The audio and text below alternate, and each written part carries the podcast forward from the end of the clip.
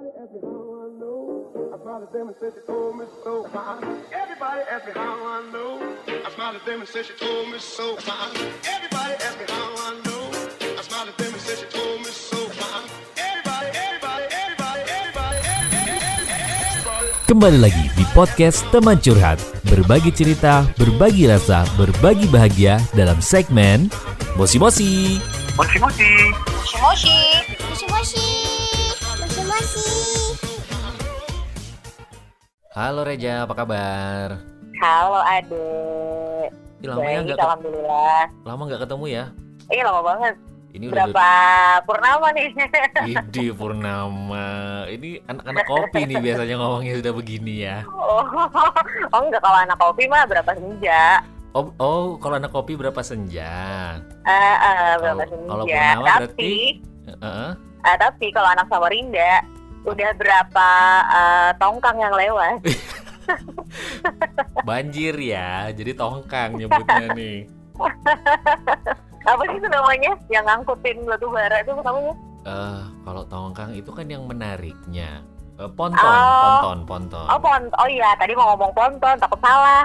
Yang gue sih malah tongkang. oh ternyata sama aja sih, satu kesatuan ternyata ya. Satu kesatuan itu nggak boleh dipisahkan. Jadi ponton itu udah Iya. sama dengan tongkang. Nah, gitu. Ah itu dia ya kan kalau nggak ada tongkang, ponton apa kabar gitu kan? Oh, oh, jadi yang jomblo-jomblo ya ya udah nggak apa-apa sih yang jomblo ya nggak apa-apa. Nggak harus juga ada pasangan kan untuk saat ini. Siapa tahu dia ingin menjaga kehormatan, kesucian kata-kata puitisnya kan? Ah baiklah. Soalnya kan kalau jomblo jadi kesindir ya. Oh iya, soalnya kan kalau sudah memiliki pasangan, puitisnya udah kurang. Kan puitis itu hanya sebelum proses untuk mencapai pasangan tadi. Oh seperti itu. Jadi kalau udah jadi pasangan, udah hilang modus-modusnya. Ya udah berkurang. Puitisnya udah nggak lagi beranjak romantis lah ya. Ah, Oke, jadi levelnya naik. Naik. Kalau jomblo mau romantis sama siapa? Nggak bisa. Puitis aja dulu kalau jomblo. Ntar kalau sudah memiliki pasangan, baru naik tingkatan romantis. Ah bisa tetep kok walaupun masih jomblo, masih bisa tetep romantis. Mau sama siapa romantisnya? Sama tembok, Sama sama orang yang tembok. belum dicaca juga bisa. Atau sama bawang ya, yang sedang dikuliti itu. bisa, bisa, bisa. biar lebih eh, telenovela banget Bollywood gitu Iya, heeh, kan ada mengandung bawang-bawangnya gitu. pernah nggak sih punya teman yang kayak gitu yang matanya mata bawang gitu dikit-dikit nangis ada apa sedikit udah bercucur air mata Wah, itu kayaknya ngomongin diriku sendiri nih. emangnya Kacau kamu nih. emangnya kamu mata bawang gitu Enggak kalau kalau kata aku sih eh, bercucuran air mata itu adalah hobi. Kok, kayaknya baru dengar deh ya ada hobi bercucuran air mata ngapain hobi bercucuran air mata bercucur keringat olahraga sehat gitu ini hobi malah bercucuran Ah, air iya. mata Eh, oh iya, iya benar ya. Ada eh, hobinya adalah olahraga dan ada bercucuran keringat. Mm-mm, Nah, jangan kalau aku bercucuran air mata karena aku hobinya nonton. Oh, ini nih teman-teman drakor oh. dong berarti ini ya. Enggak, enggak, enggak, enggak, enggak. Apa? Aku bukan golongan drakor soalnya. Maaf. Bollywood. Mohon maaf, enggak juga Bollywood. Aku nonton film apa aja tuh pasti mewek. Masa nonton Beneran, Hellboy, kayak- masa nonton Hellboy mewek Eh, Hellboy aku belum nonton sih masalahnya. atau nonton nonton, Kalau- nonton Iron Man, Captain America masa harus mewek? Ih, sumpah beneran aku nonton Captain America, nonton apa sih namanya sama Aquaman, terus Black Panther itu aku nangis, nonton Thor itu aku juga nangis, Endgame, Avengers itu aku nangis. Oh, kalau Avengers yang Endgame iya sih bener-bener sedih ya, sedih deh pokoknya. Iya kan? Bener, itu bener sedih Iya. gitu. Walaupun gak harus bercucur air mata banget ya. Dulu sih bercucur air mata itu pertama kali nonton film India Kuch Kuch Hotahe. Widih. Oh, iya iya iya iya. Apalagi iya, waktu iya. di stasiun kereta api, waktu mereka mau berpisah, waduh, kok sedih banget ya ini film. Waktu lempar selendang merah itu ya. Aduh, asik, lempar selendang merah dong ya. Udah kayak cerita mitos aja itu ya, mendapatkan selendangnya si permai eh permaisuri lagi, bidadari. Ini dari Joko Tingkir. Joko Tingkir, tapi ini bukan Joko Tingkir deh. Tapi memang Ya by the way aku juga suka sih sebenarnya nonton film-film apa film Bollywood. Oke. Ada beberapa yang disuka, tapi ke sini ke sini kayaknya udah nggak terlalu eh, banget nonton film Bollywood deh. Udah berkurang ya. eh, antusiasmenya. berkurang iya ha, bener sih, dulu juga sering Dan- nonton Bollywood. oh ya suka juga Sukanya sih sebenarnya accident karena dulu waktu kecil kan eh, DVD playernya cuma satu. Ketika kakak muter film film Bollywood ya udah pantengin bareng deh barengan kakak. Akhirnya suka tuh semua judul-judul yang pernah diperankan oleh Shah Rukh Khan, Salman Khan, Amir Khan, Amir Khan terus Hitrik Roshan. Ih, udah hafal dong ya. Oke. Oke oke oke. Udah Tahu loh, aku ternyata kamu juga suka nonton film India, Udah, uh pokoknya kalau yang dimainkan oleh Shahrukh Khan itu nggak boleh dilewatkan atau enggak Shahrukh Khan, eh, Amir Khan, Amir Khan tuh juga seru sih walaupun nggak banyak judul yang dulu yang dulu ditonton sama eh, yang diperankan oleh Amir Khan ya, tapi sedih banget sih rata-rata ya. Dulu sih Rata-rata dulu mikirnya sedih, pasti- sekarang lucu. kenapa lucu? Ya patah hati nangis sih oke, masa ditembak penjahat terus na- nyanyi dulu? ya untuk apa orang lagi ditembak-tembak kok lagi mau nyanyi-nyanyi sih? Kadang-kadang itu kayak nggak sinkron gitu ya. ya nggak sinkron. Terus ada yang pernah satu salah satu judul sampai lupa deh. Dia ditembak di bagian dada sebanyak lima kali terus dia masih bisa gendong kekasihnya menuruni tangga dan dia masih hidup dong. Wah. wah Rembo kalah dong. Rembo udah berapa seri tuh? Rembo udah kalah Itu kalau masuk di mana sih namanya di media sosial tuh kena bully sama netizen pasti. udah habis-habisan udah bakalan bully habis-habisan deh tuh tapi ya begitu deh perkembangannya Kenapa? tapi emang begitu perkembangannya dari Bollywood nanti pelan-pelan naik eh, genre-genre yang lainnya deh Ah, kalau genre sih kayaknya seperti setia deh. tetap setia ya Ah, ah, tetap setia sama yang kayak fantasi. Fantasi nggak terlalu juga suka. Sebenarnya lebih ke petualangan gitu, misteri petualangan gitu lebih suka. oh Itu mirip-mirip yang paling disukai banget. oh mirip Tapi nggak suka horor. nggak suka horor wah sayang sekali Nggak dong suka. Why?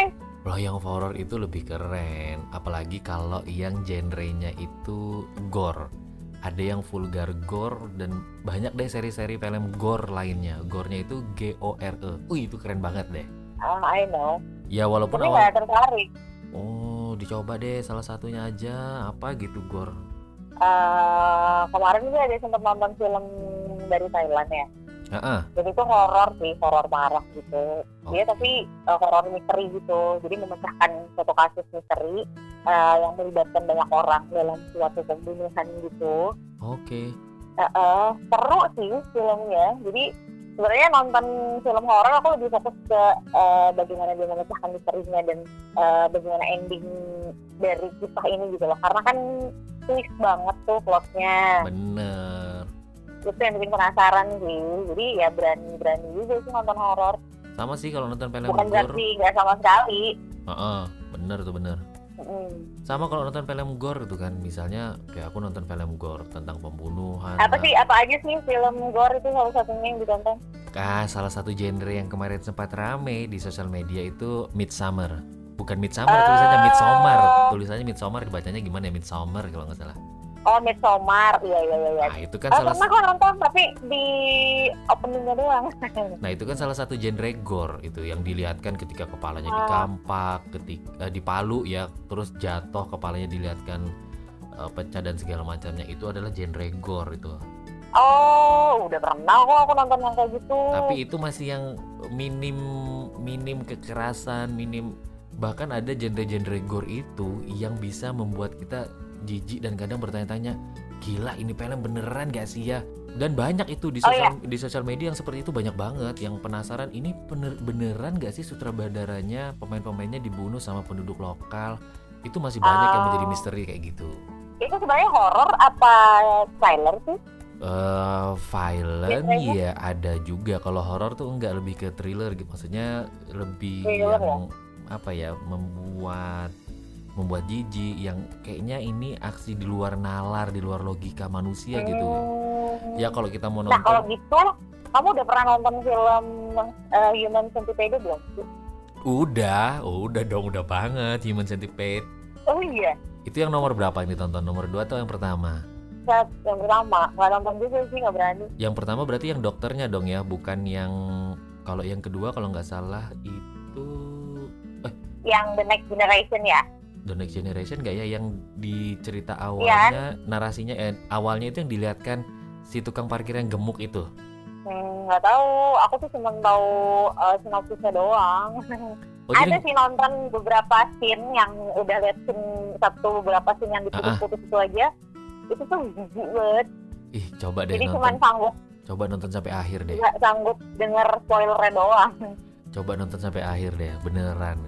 Jadi katanya dokter itu metong gitu ya di akhir cerita di Mati, yang pertama. Mati Nah, dan eh, dan eh, kalau kan human centipede berarti dokter itu punya eksperimen gimana caranya manusia itu dibikin seperti centipede itu apa ya bahasa Indonesianya? Kelabang ya? Kelabang kelabang. Kelabang kelabang.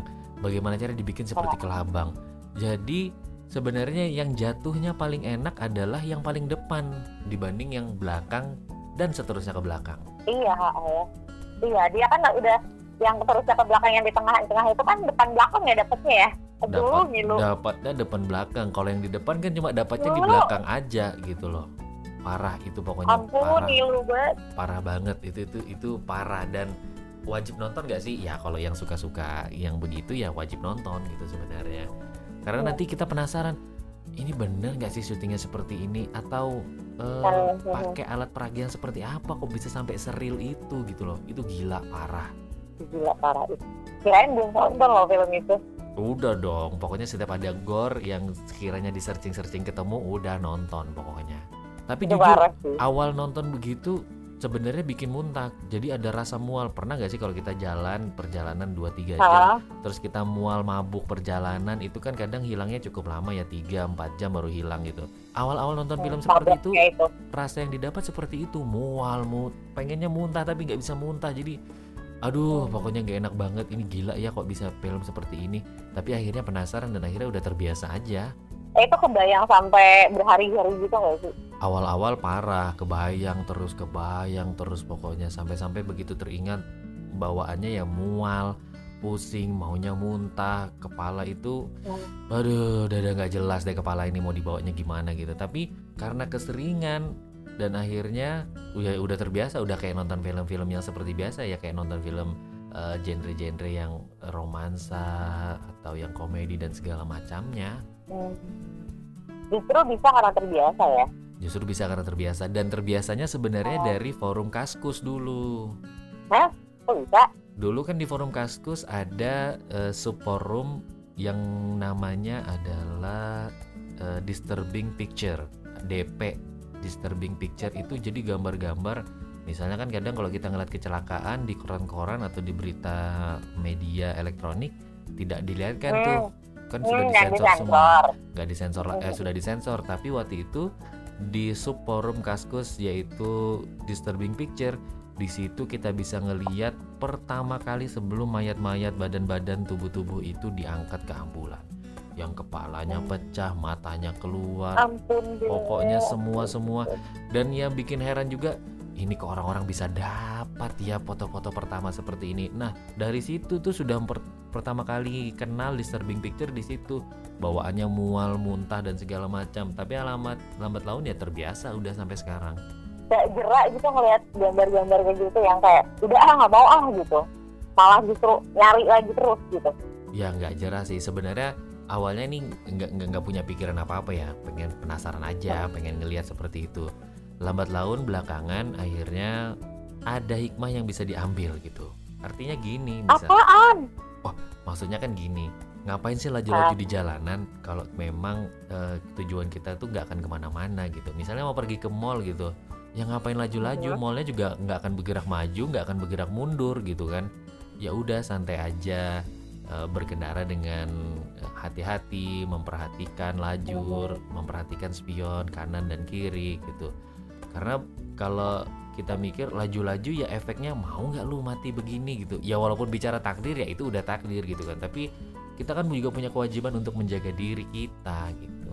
Kali ya jadi itu. kayak lebih kayak lebih mawas diri gitu jadinya ya. Jadi lebih mawas diri. Ini kalau ngelihat gambar-gambar Ah, orang yang kecelakaan sebenarnya seperti itu. Tapi oke kalau itu kan Ah, ngeliat-ngeliat gambar-gambar yang kayak gitu ya yang student-student gitu.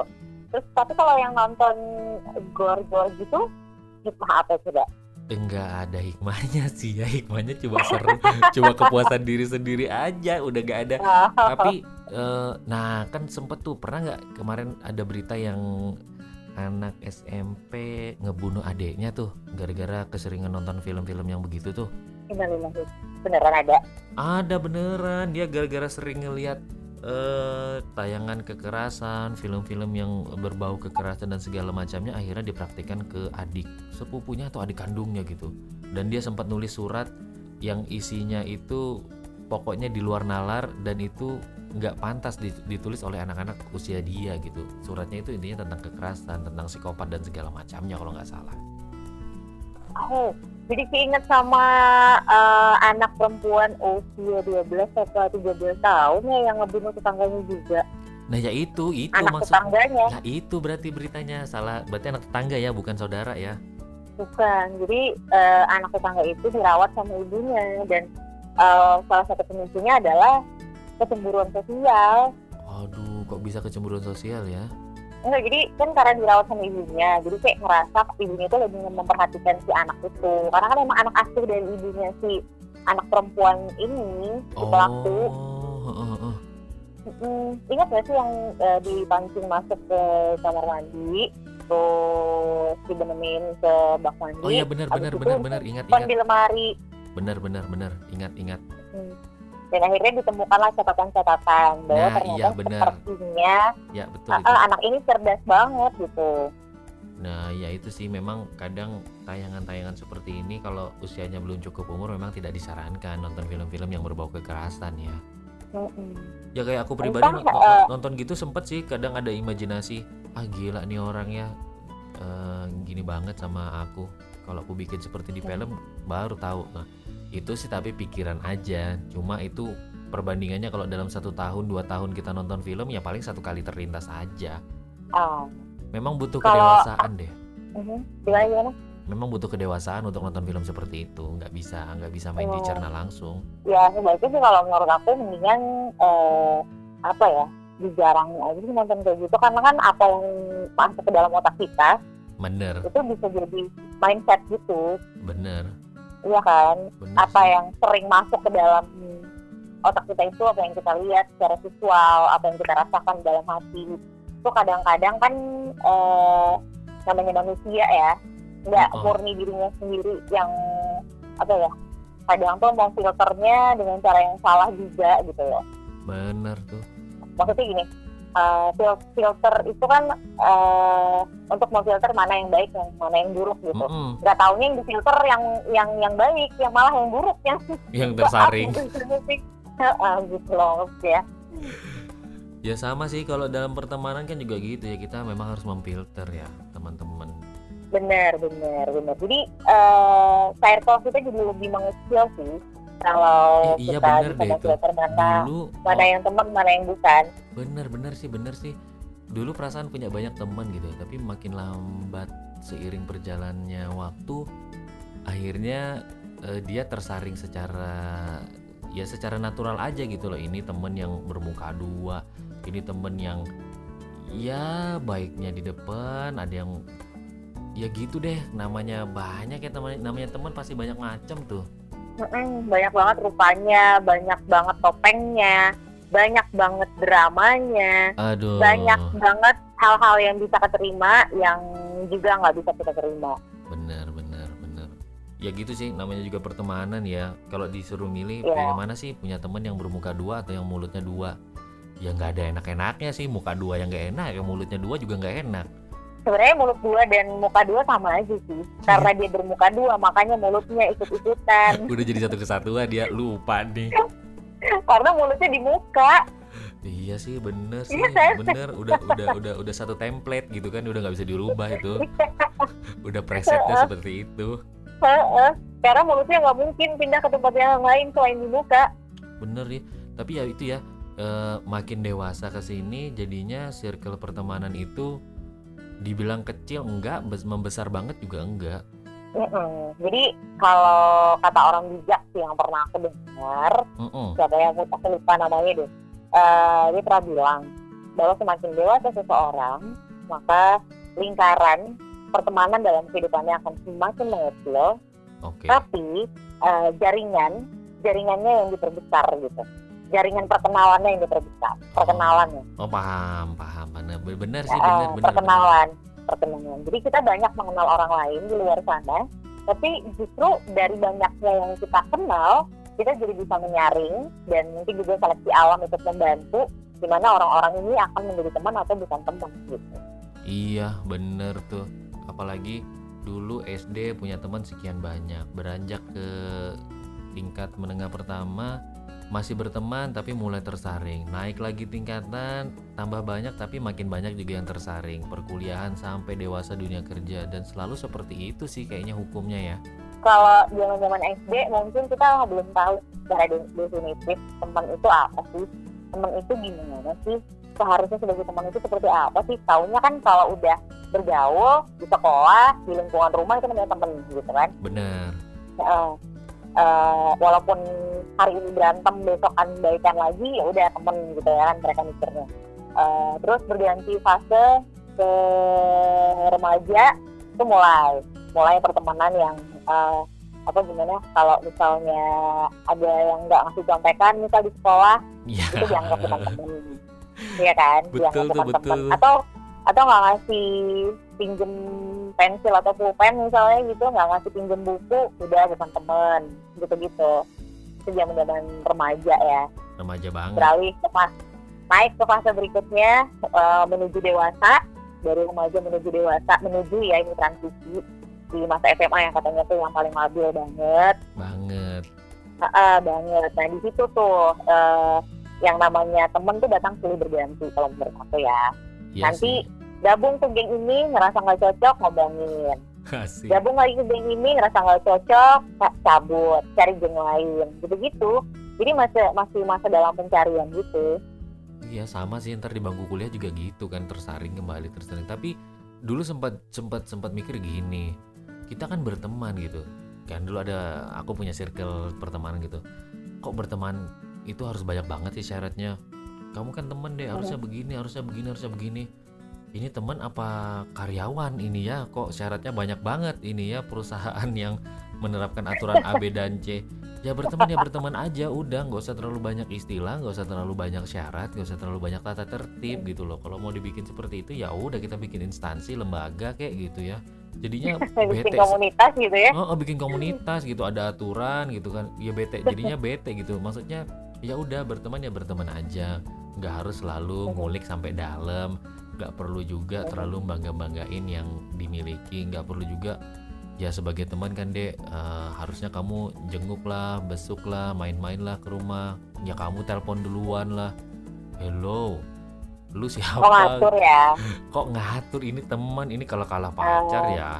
Kok banyak ngaturnya banyak maunya? Ini mau berteman atau mau ikut keanggotaan gitu By the way kalau menurut Ade eh, temen itu seperti apa sih seharusnya? Atau temen definisi temen deh?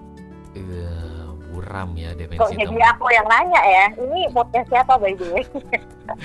ya enggak sih maksudnya buram aja gambaran teman itu seperti apa tapi kalau harus didefinisikan secara pribadi ya teman maksudnya nah kayak aku sama kamu deh sampai sekarang Hmm. kita masih berteman kalau ditanya pertemuan dalam lima tahun ada nggak ketemu sekali belum Oke. tapi masih berteman gitu kan. Nanti ada juga temen yang eh, di Kutai Barat. 10 tahun bahkan ini nggak ada ketemu. Tapi kadang ketemunya di sosial media nyapa. Apa kabar? Oh gitu Oke. gitu ya. jadi nggak usah yang terlalu banyak syarat yang karena kita ini berteman setidaknya hubungilah tanya kabarnya ada apa siapa tahu dia ada permasalahan keluarga atau apa. Eh, eh, ini eh, pertemanan yang seperti apa gitu kan Eh, kadang terlalu banyak klasifikasi pertemanan itu yang bikin jenuh gitu maksudnya ya udah berteman biasa aja gitu nggak usah terlalu sibuk dengan ya nggak usah menggali deh gitu urusan dapur temanmu gitu aja sih kalau Intinya komunikasi aja tetap dibangun gitu ya. komunikasi yang tetap dibangun nggak usah terlalu banyak menggali hal-hal yang itu bukan ranahnya kalian gitu loh gitu. Oh, ya kecuali temenmu itu ingin eh, dan membutuhkan temen untuk curhat untuk berbagi sharing gitu kan? Ya, mungkin dia adalah tipe-tipe orang yang suka memancing sebuah kegibahan. bisa jadi seperti itu. Iya kan? bisa jadi memancing Biasanya. kita julitin ini kan gitu. Ya gitu sih kalau teman. ya ya gitu. udah berteman biasa aja deh nggak usah terlalu banyak syarat. Ya mau nongkrong nongkrong kalau misalnya nggak pengen nongkrong ya nggak usah julid loh kok dia nongkrong sama yang lain kok? Aku nggak diajak sih diajak nggak mau nggak diajak julid. Itu kan aneh kalau ada teman yang seperti itu. Pernah Iya nggak sih ketemu kayak gitu? Misalnya eh kita mau nongkrong nih eh, sama ini sama ini ntar malam di sini. Aduh maaf aku nggak bisa soalnya ada urusan. Oh ya udah nggak apa-apa ne- next time deh ntar kita nongkrong bareng lagi. Begitu teman-teman udah nongkrong posting-posting di sosial media kok jahat banget sih posting-posting udah tahu aku nggak bisa nongkrong.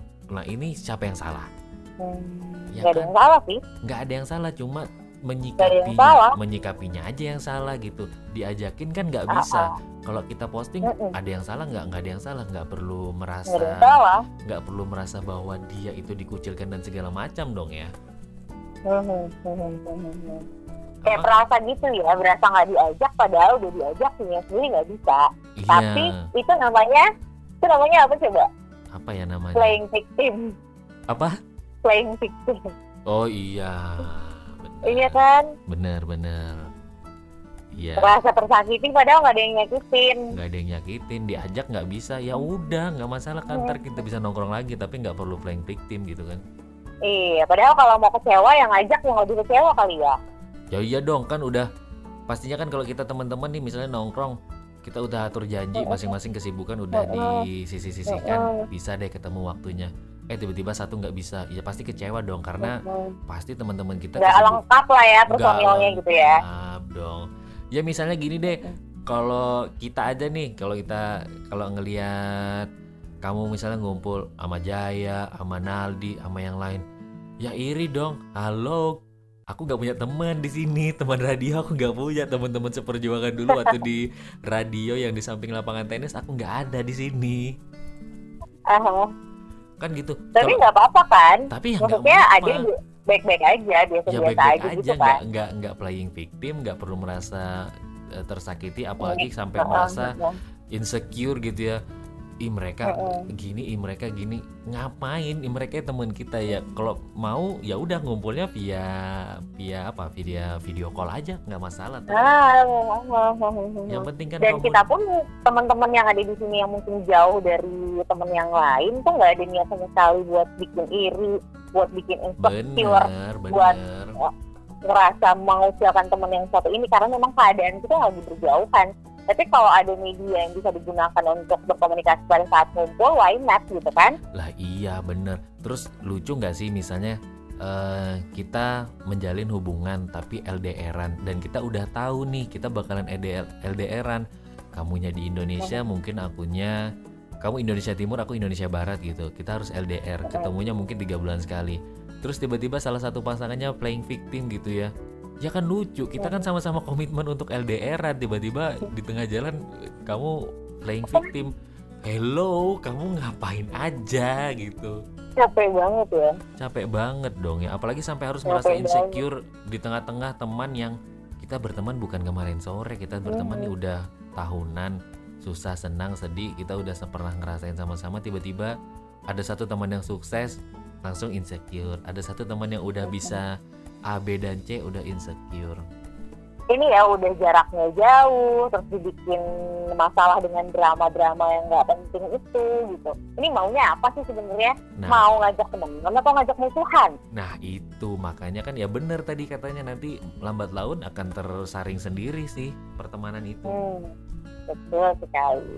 dari sikap kita Kalau aku sih malah punya temen tuh kebanyakan dari kalangan kaum Adam. Nah, kayaknya ha- hampir sama ya. Aku juga gitu kebanyakan teman-teman kaumnya Hawa. Oh, oke oke oke. Cocok nih kita kayaknya ya. soalnya kan gini ya ya ini nggak tahu sih pengalaman aja. Kadang ngobrol sama teman cowok tuh kayak ribet gitu. Kalau ngomong sama cewek itu ya ya ngalir aja asik gitu. Ini bukan dalam rangka untuk eh, tebar pesona kan? enggak nggak perlu tebar persona mau ngapain tebar persona itu mau ngapain? Nggak ada usianya usianya udah bukan untuk tebar pesona dong usianya ini. Jadi usia apa nih? ya usia untuk menambah jejaring Menebar jala. menebar jala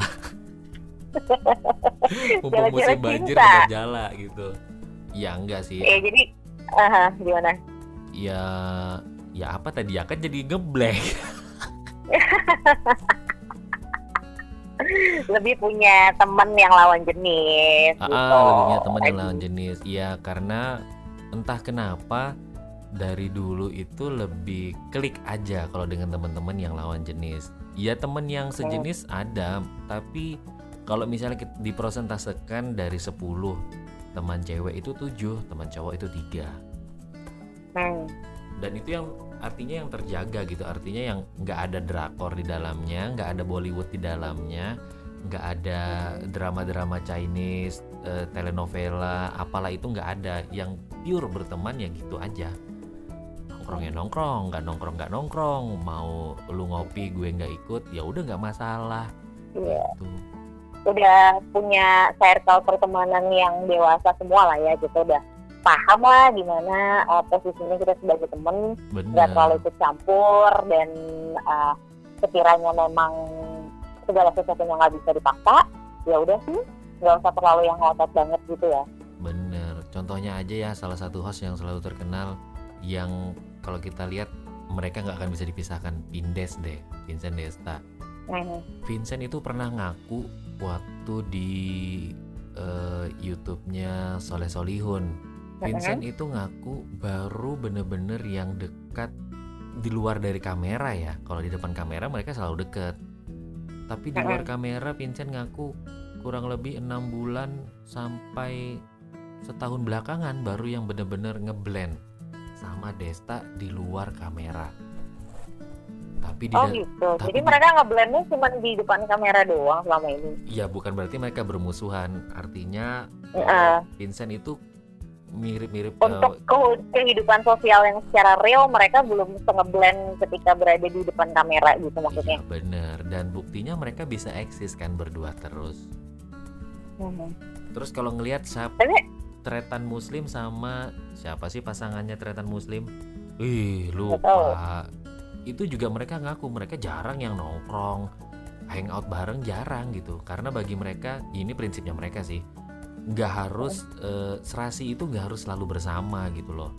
Eh, walaupun tidak tidak harus sering nongkrong, sering ngopi, sering hangout bareng, bukan berarti nantinya nggak bisa harmonis di depan kamera gitu. iya ini kan bentar lagi juga kebetulan hari persahabatan internasional Oh iya ya tanggal berapa tuh? Oh, eh, di tanggal berapa ya? Tanggal 30 Juli kayaknya. Juli. Kalau nggak salah ya. Salah aku ya. Baru tahu ya ada hari hari persahabatan nasional, internasional. Soalnya dalam waktu internasional, dalam waktu dekat ini ada hari persahabatan internasional gitu.